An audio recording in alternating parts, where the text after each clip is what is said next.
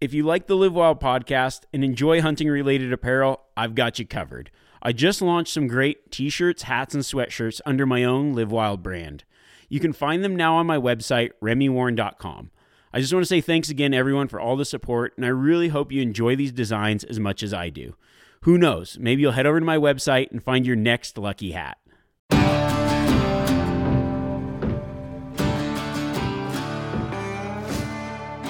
I'm Remy Warren, and I've lived my life in the wild. As a professional guide and hunter, I've spent thousands of days perfecting my craft. I want to give that knowledge to you. In this podcast, we relive some of my past adventures as I give you practical hunting tips to make you more successful. Whether you're just getting started or a lifelong hunter, this podcast will bring you along on the hunt and teach you how to live wild. This podcast is brought to you by Mountain Tough and Yeti. A lot of the tactics I talk about here require you to be in top physical shape, so I partnered with Mountain Tough to help get you ready for the mountain. With their science based, hunter specific training app, you'll get in shape and mentally tough, able to tackle any hunt. Because we really believe this will help you be more successful, as a listener to this podcast, we're giving you six free weeks to get you started. Just use code LIVEWILD. It's no secret Yeti has some of the best and most durable gear out there. But when it came to hydration, they previously didn't have a great backcountry solution. Well, that all changed with their new Yonder water bottle. My Yonder covered the backcountry all across the West last season while chasing mule deer, elk, caribou, and more. It's about 50% lighter than their insulated Rambler, but still has that Yeti toughness. The best part is they've now got them in four different sizes, so you can pack the bottle perfectly fit for your hunt. To top it off, there's also great options for customization. You can check them out now at Yeti.com.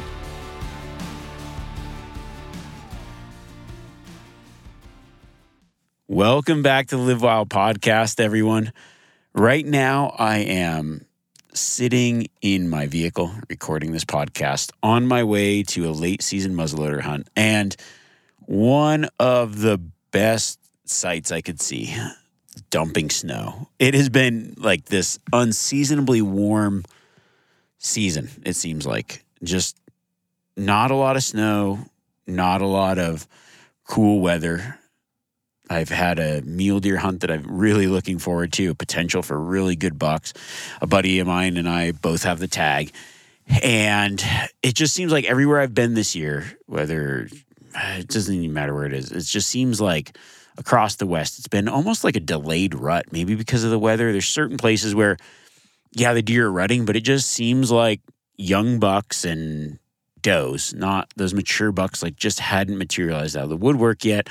I really feel like is kind of a late rut. And so I was originally hoping to go on this hunt earlier, but it just worked out uh, post Thanksgiving week hunt.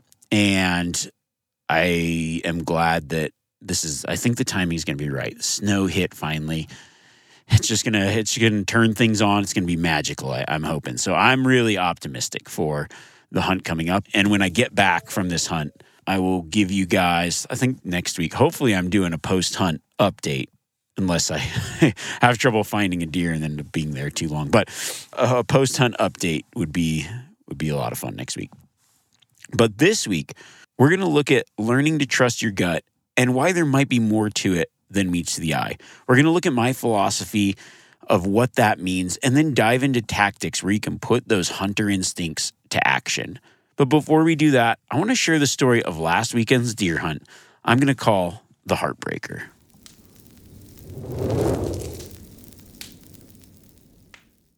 So, in between outfitting and all the other things that I do, I managed to find some time to slip away for a couple days. Uh, my major focus this season was to help my wife get an elk.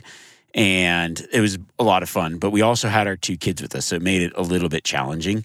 We went out archery season a few days and we'd bring the kids, but you're, you're just very limited with two.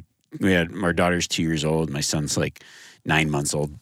And so there was a little bit of a challenge to that, but we ended up, my wife ended up getting a bull. Be a story for another podcast. It, it was awesome. Uh, we got the grandparents to to watch the kids for a day and, and went out and, and got an elk.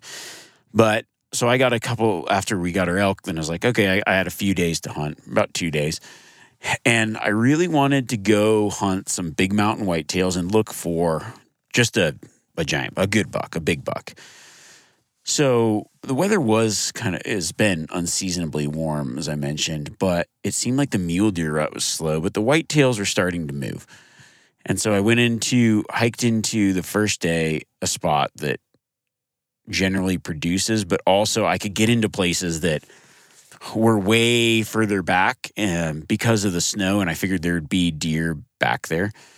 So I, I decided, okay, I'm gonna go. I'm gonna go deep. I'm gonna go to places where I haven't been able to hunt in a while because too much snow, or the deer would be pushed out of there for sure. But places that I knew deer hung out early in the season. So I went in the first day and ended up. I did see some bucks. Covered a lot of country. Covered a lot of miles hit kind of a combination of working old logging roads and then just bushwhacking up the mountain, glassing into some burns and some other stuff. And turned up, I did find like one buck that was just like a one horn buck, another deer that was pretty decent, but not what I was looking for. And then just had opportunities at smaller deer. I knew that I didn't have a lot of time to hunt. I had essentially two days, but I was just fairly confident that I'm like, all right, I, am going to spend these two days looking for a big deer. If it works out, it works out. If not, that's all right. I, I might be able to hunt later in the season or, or during a muzzleloader season or something like that. So the next day, I go out and I decide to check this big open face where I'd seen while scouting, I'd seen a couple nice bucks earlier in the year. And so I get in there it's just getting light and I see these two does kind of going up the ridge and from my angle. I had in my mind, I was like, in my mind, I wanted to get to this spot. It wasn't very far from where I was, where I'd killed my best buck to date. Um, was a, was a really good, what is, I don't know, the whitetail world would call a big 10 point, I guess. I'd call it a four point, but um, just a, just a solid mountain buck, my personal best whitetail. And so in my mind, I was like, okay, I'm going to get to that spot and then glass back into this burn, big burn area. I'm going to climb up the dry hillside or like the south facing slope and then glass into the north side because that's how I caught that big buck, I don't know, four years ago, something like that. So I've got this in my head where I want to get. And I see these two whitetails where I'd kind of seen some deer during when I was scouting earlier in the season. So these two deer go up this big steep mountain. This is mountain whitetail hunting, so fairly low densities of deer. And it's a doe and a fawn. And the day before, I guess I forgot to mention, I'd seen a lot of does and fawns with no bucks. It's just that's what you see. You see doe and fawn, and there's generally not a buck with them. They aren't really interested. And I in my mind was like, okay, well, it's still early. I'm in the like the bottom of the like a creek bottom, and there's a burn on my left and like a south facing slope on my right, and, and I decided, okay, I can, I should just keep going up this bottom to get around and then pop up and glass back to where I want to look. You know, it's maybe like a mile or two up the way, and I just don't. I see the deer. I know. I realize there's no bucks with them, but I have this feeling that I instead should cross across and just verify that there's no bucks on this hill. There's like a couple folds further up on the, my the right hand side as I'm going up. Just have this feeling like I should go do that, but I'm thinking like I just really want to get to this other spot. I don't know. I don't know why I have this feeling. It's like I have this feeling that I should go to the left. Instead, I go to the right. I don't know why. Man, maybe it was just even, I hate to admit it, but almost being a little bit lazy in some ways because it's like a lot of deadfall. I'm like, okay, that's just going to put me back to get into my spot. So if I climb up here, go through all this deadfall just to look in where I can already see, that's pointless because I saw that there's no bucks there. You probably know where this story's going. And I'm the type of hunter that if I get that, I've been very good about like when I get that feeling, I, sh- I just follow it and I choose the best way, not the easy way. And when I don't do that, it really bites me in the ass. I mean, honestly, it's like you've got a system that works time and time again. And then every once in a while, you just you let your brain think more than those hunter instincts. And I just felt like ah, I should go. So I go up a little bit further, and it's like nagging at me that I need to go over to the left and look. So I decide that I'm going to do that a little too late. So I, I start to go over, but it's super thick and loud where I'm going. Whereas if I would have gone a different route, I would have been able to see this entire hillside sooner because I'm down in the bottom and I can't see up. I could see where those does were, but I couldn't see around the corner. And if I would have just, when I had that feeling, done what I was supposed to do, I would have had a great view of this hill and it would have been a completely different ballgame. And I'm not too far from where I was. So I go and I, I jump over this log and it's just this loud, uh, like so much deadfall. I jump over this log and I turn around to look behind me. Well, I had walked past, there was a buck and two does. And this buck was an absolute hammer for public land, big mountain whitetail. It would have been my personal best whitetail. I, and he is now looking at me and I am looking at him and I had he's probably only 150 yards and I absolutely had enough time to shoot the buck. So, okay, it would have worked out. However, I was solo hunting and self-filming and that I wanted to I don't know why I don't know why I cared. That I wanted to share it with everyone. And it's like when I go out filming, I have in my head that like I have to commit to it because if I don't, I would never, ever get anything on video because you would just hit the easy button, right? It's so much easier to just shoot the animal and and be done. And if I continually got in the habit of that, then I wouldn't get what I wanted to get. So I told myself that I was going to self film. And so when I do that, I make a commitment to myself that it's the camera first, not the gun first. You know what I did do too? This is the other thing. I had one of those. This would have been fine. I would have. I would have accepted this. I had one of those cameras that you can film. I think it's a Tactacam that you can film through the rifle scope. I haven't used it really ever, but I I had it with me, but the battery was dead and I didn't have the cord to charge it because it's an older one and I, I don't know where that cable went. So I had it like in my truck. And I thought about it two days before. My buddy had one. We were duck hunting about the week before. And he had one. And I could I was gonna call him and ask him to if I could borrow his charger and then just charge it on my way out out of town. And I didn't do that. So I was like, I would have accepted that and just could have hit because I thought sometimes with these whitetails when they're moving, it's like you get one split second to shoot on a good buck, and that's it, and that would have been great. But I didn't. So here I am. I've got the. I at least had my camera out, which I've got accustomed to when I'm filming. I just carry it around because if it's in a pack or something like that, there's absolutely no way I can get the shot. So I've got a camera, big lens, tripod. I'm stabilizing the camera, and he's standing there broadside, 150 yards. I get the camera out and as soon as I get it up on him and like go to hit record, he he like walks off and around the ridge and is running away. And running toward the top of the mountain and but I'm assuming he's running toward the top of the mountain, but on the side that I can't see. The two does are still there and they just let me film him all day long. And like he was not gonna sit around and wait for me to get the get my stuff together. And so I try to go through. Now I'm on the hill with just deadfall that's over my head. And I'm like trying to navigate up. I'm thinking if I get up high enough, I can see across. I get up high enough and I see that he kind of, well, I don't see where he went, but the does then took off and went after where he did. And then I finally got to the where I could see around the corner and the does went over the top of the mountain. And so then I decide, all right, I'm now it's time to take the best way, not the easy way, you know, right? Like go around the mountain, just make a big loop, get in and try glassing into where I think they went. But at this point, it's just, you know, a lot of like it would just be absolute pure luck to find this buck again. So I get in there and I get set up. There's like a little burn on the backside, and I did. A, I think I had to climb like uh, probably I don't know 1800 2000 feet of elevation to get over to where i wanted to be like set up and it was perfect setup if i would have seen him like i would have had a two to 400 yard shot. I was glassing into the timber. And i sat there for most of the day hoping that they'd work out. I did some rattling and calling. And i'm looking and thinking like oh there's nothing here. And a herd of elk walks out into the little burn 400 yards away. That timber was concealing a herd of elk. Okay. I have no chance of seeing a whitetail unless they want to pop out into the open. And even then, they weren't that easy to see. It was one of those burns that's just like not super open and visible.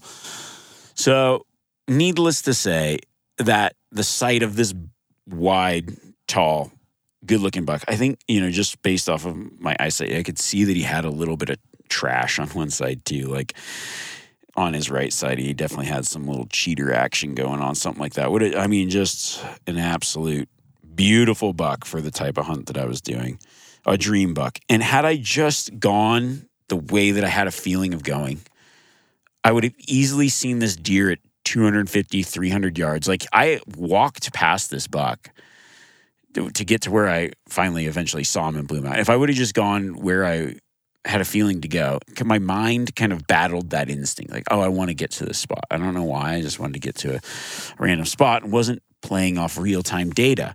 You know, I felt like I'd seen what I need to see. There's no buck here. You know, there's no buck with these does. And there wasn't a buck with those does. There's a buck with some other does just around the corner that I couldn't see. And had I done a little bit different, I would have shot my best white tail hands down. Like there was no, I would have had a nice rest. He would have been broadside. I would have had time to get video. It would have just been like, it just makes me sick to talk about it. Really, it's one of those. I think this is just for me one of those hunting moments where everything was like you work very hard to get one opportunity sometimes. And those opportunities don't come very often. And my hunting style is that which I try to not make mistakes because when you make a mistake like that, like a simple mistake where I have a certain set of principles that I follow. And when I follow those principles, I make very few mistakes or I take advantage of those one opportunities. And when it falls apart, when I don't do what I normally do, and it bites you in the ass, it makes it even worse. Like it's just a salt in the wound. It's one of those hunting moments where, you know, you can say that's hunting, but I knew better in a strange way. I, I just, I was kicking myself. It made my stomach hurt knowing that I could have done better. And for whatever reason that day, I just didn't do it. You know, and I, I like to talk about the successes for sure on this podcast and the failures. You know, I'm very successful when it comes to hunting. When I go out, I generally find what I'm looking for, whatever, because I, I you know, I, I've done it a long time. I have, I feel like there's certain times where it works out. And then there's other times where I know I could have done better and didn't. So that's why this week we're going to talk about what that gut instinct is, how to listen to it, and kind of my philosophies behind what it is. It might, it's just a little bit more than a feeling. And we're going to dive into that here. So you don't have the, as I've talked about in other podcasts, the shoulda, woulda, couldas of the season. And this one's definitely going to go down in my brain as one where that buck's just going to stick out in my mind. You know, I, I debate whether I should have just shot him or tried to get the video of him. But, you know, that's that's the way that I dedicated to hunting and and you know, there's those times where it doesn't work out. I think the first thing to talk about what is that gut feeling? You know, if if hunting were a cop show, right? You hear these, you, you always see a cop show. If it was like a, a sitcom style cop show, and they're they're always like, "I've got a gut feeling," you know. The the guy's got, always got a gut feeling. He's got a hunch. He's he's playing his hunches, right? Well, there's something to, in my opinion, a hunch. And if you were if there was a similar show for hunters, I think that that would be a, a, similar theme that you'd hear all the time. I'm playing a hunch. I'm playing a hunch. Right? Uh, they're they're they're always playing that hunch. Now, I think within hunting, there's a couple things working for us that maybe don't get talked about enough. As a hunter, I've I've come to see that there eh, there seems to be what I like to think of as a hunter instinct right? You think about hunting. We've, in order to survive on this planet for as long as we have, at some point, we all had to have a little bit of survival instinct in us. Now, for many people, it's been bred out, right? It's just like creature comforts and other things. We, they just, most people go through their day to day lives without having to ta- tap into those natural instincts. But the more that I do things, you know, there's that talk about fight or flight instinct. There's that mammalian dive reflex. There's just certain instincts like it allows you to hold your breath. I take my kids started teaching them to swim at a very young age, like six months old. and they know how to hold their breath in water without really having to show them. You know, not for I don't do very we don't do very long. It's like very controlled, but learning to swim and to to do these kind of things is there's just certain things that we actually do pretty naturally. Yeah, you need to be taught certain things and other stuff. Same with hunting. There's certain aspect of hunting though that is very primal and very natural and we we have these almost innate hunter instincts. It's like we're hunters to survive, and there's certain things that we kind of key in on and we suppress that because our brains work really well and we've got all this information. But I don't think that we can negate the fact that we have some kind of, everybody has some kind of hunter instinct. The people that hunt a lot really tap into that instinct. But there's also another factor that I think of is when experience happens. If we were like, if you thought of us as a, a, computer, where it's like the computer gets inputs of ones and zeros, all this experience and other things, and yet we may not think of all these experiences at once. Oh, this happened to me before, or you know, those successes and failures. The more you hunt, the more experiences you get. But what happens is we've got our, our hunter instincts, then we've got our experiences, and then we kind of get this feeling of the right course of action to do. And I, when I think of the feeling, it's not necessarily in your mind because when I went out on this deer hunt, I had in my mind what I wanted to do based off of previous experience, right? I, I had an analysis, I made a plan. And yet, as real time input came to me, these deer came up, you would think, like, yeah, I should see if there's more deer there right? Yeah, okay, that seems logical. But also in my mind, I'm like, I want to get to this other spot to see if there's more deer. And it was essentially the same spot. I just wanted to go up a little bit further to not lose time to get to the spot that I wanted to get to. It was, it was a want of mine. It was a it was in my brain. Yet I had this feeling like somewhere in my body that's like, you should this little voice saying, you should go over this side and look. And I'm generally very good about just following that little that like very hard to hear voice. And when i when i get that i think okay that's that's tapping into that hunter instinct. That's tapping into the experience. And for some reason those past experiences have kind of formed this now feeling of the correct course of action. And yet one of the things that i've always thought has led to a lot of success is just kind of following that instinct. You know there's certain times where I talk about it. A lot of hunting, you, you can have the right tactics and the other things, but you're sometimes the success comes between that intersection of persistence and luck where you're just kind of so persistent that you you luck into things right? You you've got like you need the right opportunity. If you're in a low density area you have to find an animal. You have and sometimes you find them on a timbered ridge as you're walking up to a glassing point but you're out there you're doing it you you have some kind of like thought that i need to go up this ridge and you know i've, I've run in deer on ridges and so instead of taking this particular route through whatever. I'm going to take this particular off trail route, which, you know, also logically makes a lot of sense, but you just have a feeling like ah, this is, should be the way that I go and, and hunt this particular area. And so I think that there's something to be said for that gut feeling, understanding what that gut feeling is and, and listening to it. It's like, what's it, what's it matter? You know, also, sometimes it doesn't pan out both ways. You know, I could have gone there and there could have been no deer. You know, I didn't know that there was a deer. I just, it felt like I should probably, and I, I literally debated and wrestled with myself of like the course of action I was going to take. That's probably identifying that gut feeling, that hunter instinct. If you're like wrestling with an idea that just pops out of nowhere, maybe just take that that new idea. Don't necessarily stick to your plan. I think for people that are like getting new, getting into hunting, they're like, what is this? Like, I don't have a lot of hunting experience. How do I I, I might not have that database that I kind of draw from, but I still think that you tap into some hunter instincts. I think a story that I, I've told in the past, but it always comes to mind thinking about hunter instincts and new hunters. My wife on her first deer hunt, one of the things that I really wanted to do when she got into hunting is let her make a lot of decisions. Like I would tell her the things that I do and why I do certain things and teaching her how to hunt, right? But there's also things that I just wanted her to start making the decisions. Because when you're with somebody or with me and if I'm always guiding her then it was always like you know I was directing the hunt but I wasn't necessarily like letting her experience the hunt through you know it's like okay you're going to make a lot of mistakes. When I like when it's time to be successful okay do exactly as I say. But there's certain times where I wanted her to kind of lead the charge.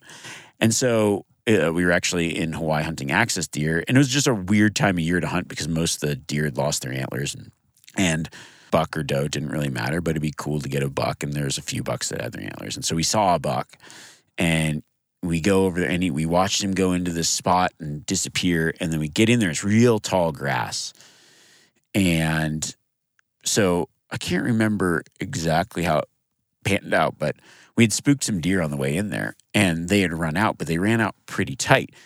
And I was like, now we should probably turn around. And I'm sure we blew them out. But what do you think? And my wife's like, I have a feeling he's still in here. So we just sat there and waited. And sure enough, the deer essentially popped out. I think can't remember if I did a call or something, but he popped out and started walking toward us. And she shot him at pretty close range. And the thing that was pretty exciting for her was like, I had a feeling he was still here and he was still here. It was like tapping into this hunter. She's like, there's like this instinct of like, the buck's still here. And she had that feeling and we followed that feeling. And it was like, that success was hers because of some, you know, hunter instinct that she just felt like that buck was still there and it was the right call. And I maybe would have stayed there. I, I don't know, but I wanted her to decide whether she felt like that deer had left or was still there. And it was just one of the fun, like, I really, really enjoyed that moment of success and the way that that hunt panned out because we'd had opportunities that, that didn't work out, but it wasn't any other kind of crazy knowledge, but just a feeling that that buck hadn't left yet. And so I think one of the things that you talk about that gut feeling or making a decision in the hunt some of the ways to tap into that gut feeling is doing more hunting alone, where you're the one making all the decisions. The thing that I struggle with sometimes, and the way that I, I've become very successful by hunting alone so much, because and guiding, because I decided like very early on in my guiding career, I'd hunted alone. I was very successful when I was hunting by myself and then it seemed like when I hunted with friends or family, it wasn't as successful because there wasn't this instantaneous decision making. You didn't tap into those feelings as soon or as readily available. When you're by yourself, there's no one to bounce ideas off of. You just kind of go with what you feel. And and that is the best way to train yourself to hunt this way. You know, I'm going on a hunt with a, with some friends and this upcoming hunt. And there's this thing when you're hunting with other people, you always discuss the many options, right? In so many ways, you create this paralysis by analysis where you you overthink it so much that you end up not making a great decision because you're worried about what other people think. You're worried about what's going on. You're worried about the other possibilities, and it just like you get sucked into this pit of decision making in a in a way that's you're analyzing it so much that you you should have just done something. I've hunted with guys that it's like we go out and this deer comes out and it's like okay the i don't know whatever happens moving up the ridge and what have you. And they see it move up the ridge they stop they glass and like okay and then they're, they're trying to figure out what they should do. What uh it's like okay do i do okay i'll just watch it. Do i watch and wait for it to bed down? Do i go here? Okay what's the wind doing? Like thinking about all the stuff right? But also just like thinking about it so much that essentially making the wrong play.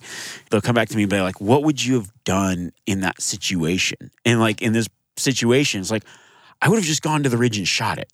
Like, oh, yeah, I didn't really think about that. Like, I, I like, yeah, I just wanted to run up there and shoot it. But then I just started thinking about all the crazy stuff and other options, and then the deer gets away. It's like, yeah, I was guiding one time, and this is a story that uh, we laugh about with the hunter. Is like, we were going in, and this group of elk is in front of us, right? And there's like four bulls, and so we're going, and I and I drop down. I see them. We're on like an uh, like a logging road that you can't drive, just a, a logging road. And these bulls, we're actually going to a place where we'd seen some bulls, and en route, we run into this bachelor group of bulls, and they're good bulls. So I get down, and they are very close, and I'm like, we're laying down on the road and they're just right off the other side of the bank. I think they were even bedded or maybe there's somewhere feeding. I can't remember. And so I'm like, Amen. I'm like, okay, crawl up and shoot them. you know, like go up here and, and, and get a shot. So he like crawls past me and he's like crawling up and he like gets there and he's like looking and he's like laying on the road and he, and he like moves his pack around to get like a stick, like a rest. And then he like rolls in his pocket and grabs his earplugs out. And the elk now at this point are getting like, okay, and like me and the other hunter, there's two hunters, and we're looking at each other like, okay, what's he doing? right? Like, and then he like looks back and like thump, like trying to hand signal, like, do I crawl up more? And then he like decides to shuffle up more. And then during this whole process, like the elk run away. and me and the other hunter like hands on her, like, what is going on? And like we're just like dude, I mean, they're 50 yards away. Like, I meant just like get in front of me, sit up and shoot a damn elk, right? But instead, he was like doing a sneak, like a five yard sneak. I don't know. We were laughing. Like, were you planning on jumping on their backs and knifing them? Like, you have a 300 Win Mag, just sit up and shoot it. Um, like, there's that where you, you just, uh, I don't know, like you, you analyze it so much that you end up not making the, the, right decisions. So I think one of the things is just, you know, going with that gut instinct and then sometimes just just acting, just making that move like, all right, it's time to shoot or time to do whatever. You know, had I just been hunting, I, I would have killed that whitetail buck for sure. But essentially I had also had paralysis by analysis because I, I mean, my analysis is I got to get the camera going. For me, it's like that's a step, and I have to hunt factoring in that I need that extra time, right? So I can't make stupid decisions. I can't make those stupid decisions. And if I have that feeling of like, okay, this would be a better course of action, whatever that is, I should go with it. The other thing that I've learned is if it comes to a decision point and you go, okay, I've got this decision point and I've got two options and I'm battling between these two options. I always want to look at the why, why I do or why I don't. Is my why I don't, like let's say I get this, okay, now I could go up this side and look into where I just saw these deer or keep going up the canyon and look at a different spot. Is the why I don't based off of maybe just being slightly lazy? And like, we aren't talking about a major physical feat. It was just like I just wanted to get into this one place in faster time and didn't really feel like walking. I I don't know. Like have I really analyzed what I was fighting in my mind? To be 100% honest, just telling on myself, the thought was like, eh, I don't really want to walk over there because I'm going to walk over there up here. Like, I don't need to go over there here. I can go up here and I'll be there faster, and I don't need to take the time to do that why didn't I need to take the time? Uh, why was I in such a hurry to get to a certain place that wasn't that much further up when I could have done it a better way?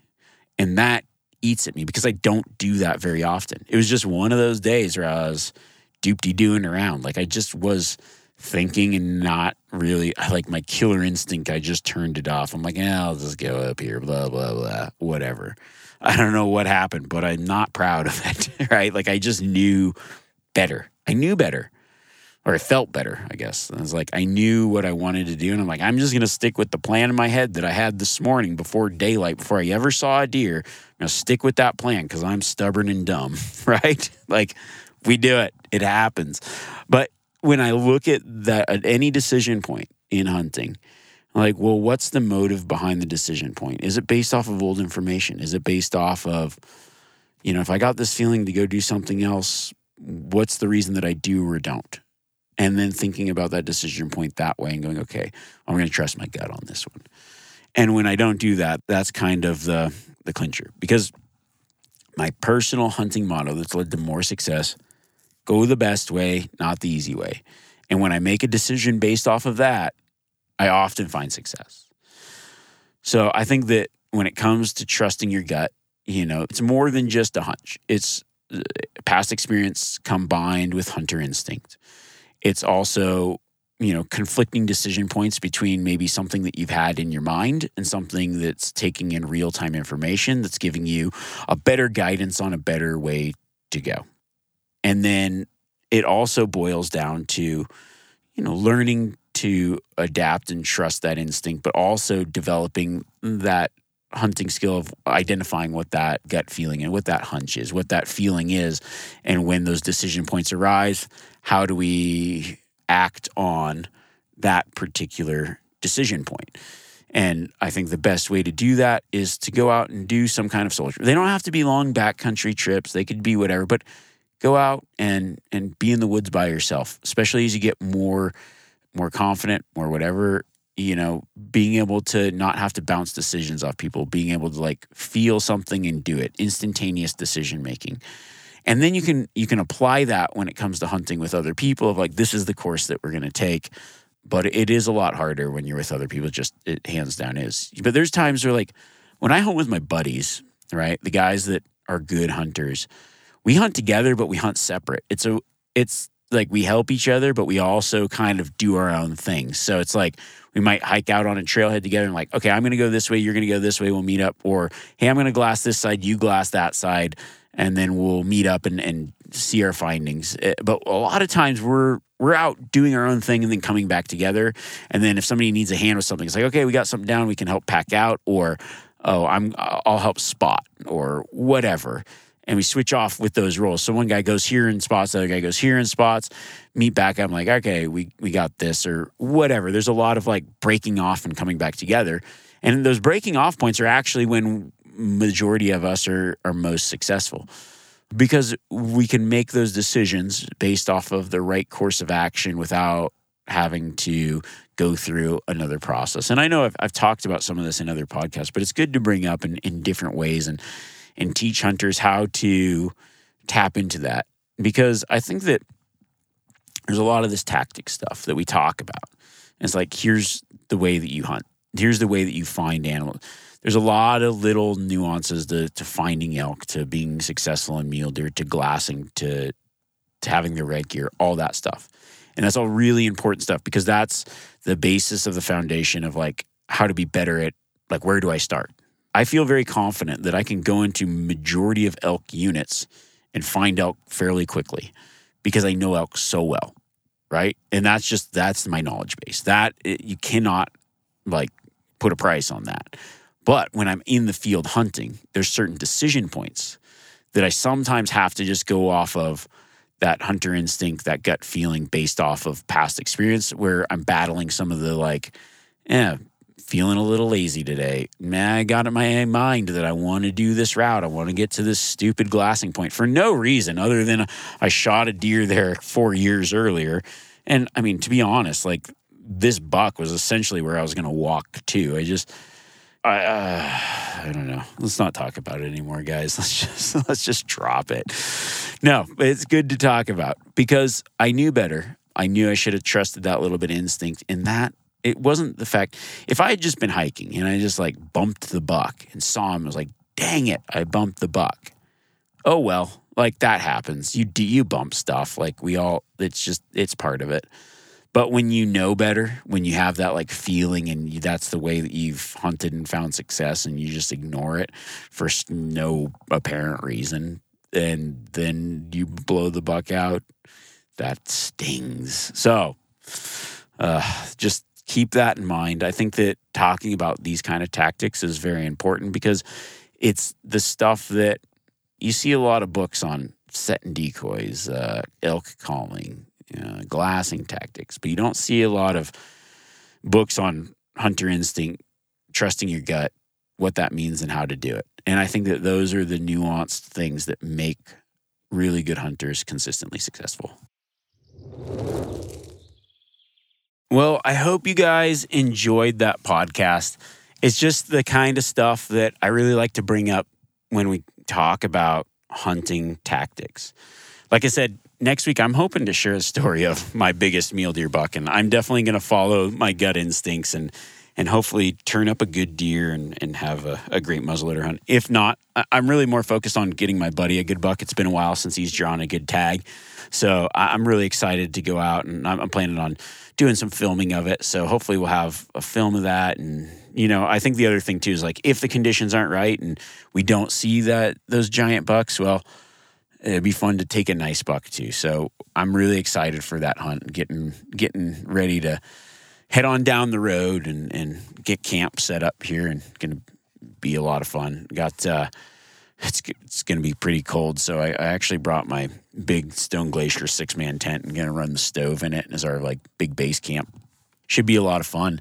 One of the things, you know, I want to mention a great supporter of this podcast, Stone Glacier. They've got incredible packs, incredible tents, just a lot of great gear. And right now, until December 1st, they've still got their holiday special. So if you spend a certain amount, you get a few free items. So something to think about. You spend over $300, you get a free three pack SG Performance socks over 450. So if you're looking to buy a pack, like now's a good time because you get some added bonuses. You get the performance socks plus a large hoodie. And then if you go the next level up, you get three pack of performance socks, free hoodie, and then also a free fleece jacket. As always, you guys can use code Live Wild, get free shipping on your stuff. That's uh, that's always a little added bonus, you know, in a world where you can order a lot of things and get free shipping. It's nice to have that free shipping.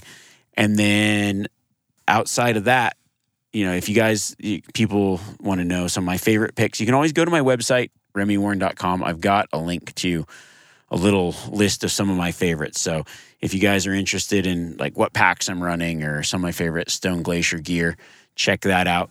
I've got that on the website. Like I said, there's still i have got that page up there that's got all of our uh, deals of companies that I've found. Some stuff companies we work with, some stuff just random things that we've found. So try to keep that updated. And if you find a good deal somewhere else, let me know and we can pop her on there. Appreciate you guys. Thank you guys so much for all the support. Oh, as a reminder, we got our hat beanie combos for the Live Wild. We've also got our Live Wild seasonings ready to ship for the holidays. So if, if you were a pre order, that's coming. If you weren't a pre order, hopefully you get them before they sell out. All the pre orders will be delivered and then you know then whatever's left we're going to put up for sale in kind of a, a, drop fashion and when they're gone they're gone until uh, until we make some more but i think you guys are really going to enjoy these 100% organic been a been a long process to get this going and and there's certain things that I wanted and that were very hard to do. I think that the quality of them will speak for itself, but uh, I'm really excited to get those those live wild packs out. People that are interested in you know some of that processing, cooking, just a lot of a lot of good stuff coming down the pipeline for that. So thank you guys so much for all the support. As always, reach out via Instagram, social media, YouTube. I've got some more videos as we get into December. We're going to be releasing some awesome hunting videos. The Angry Eight, that's going to be a good one. I'm Really excited about that elk hunt that is in the edit pipeline. Some of these deer stuff and some of the stuff I talked about on the podcast. Hopefully, I have some videos out shortly for some of that stuff. So, if you aren't a subscriber to my YouTube channel, please head over there, hit the subscribe button, cruise through, whatever you guys want to do. And then in next month, we're going to have some, you know, I like to throw down Christmas season. So keep posted. I'll keep you guys posted for that. We're going to be doing a lot of big giveaways, gathering up some gear and, and sharing back with you guys. So I'm looking forward to all that. Until next week, I'm going to say gutter done. Gutter done. That's good.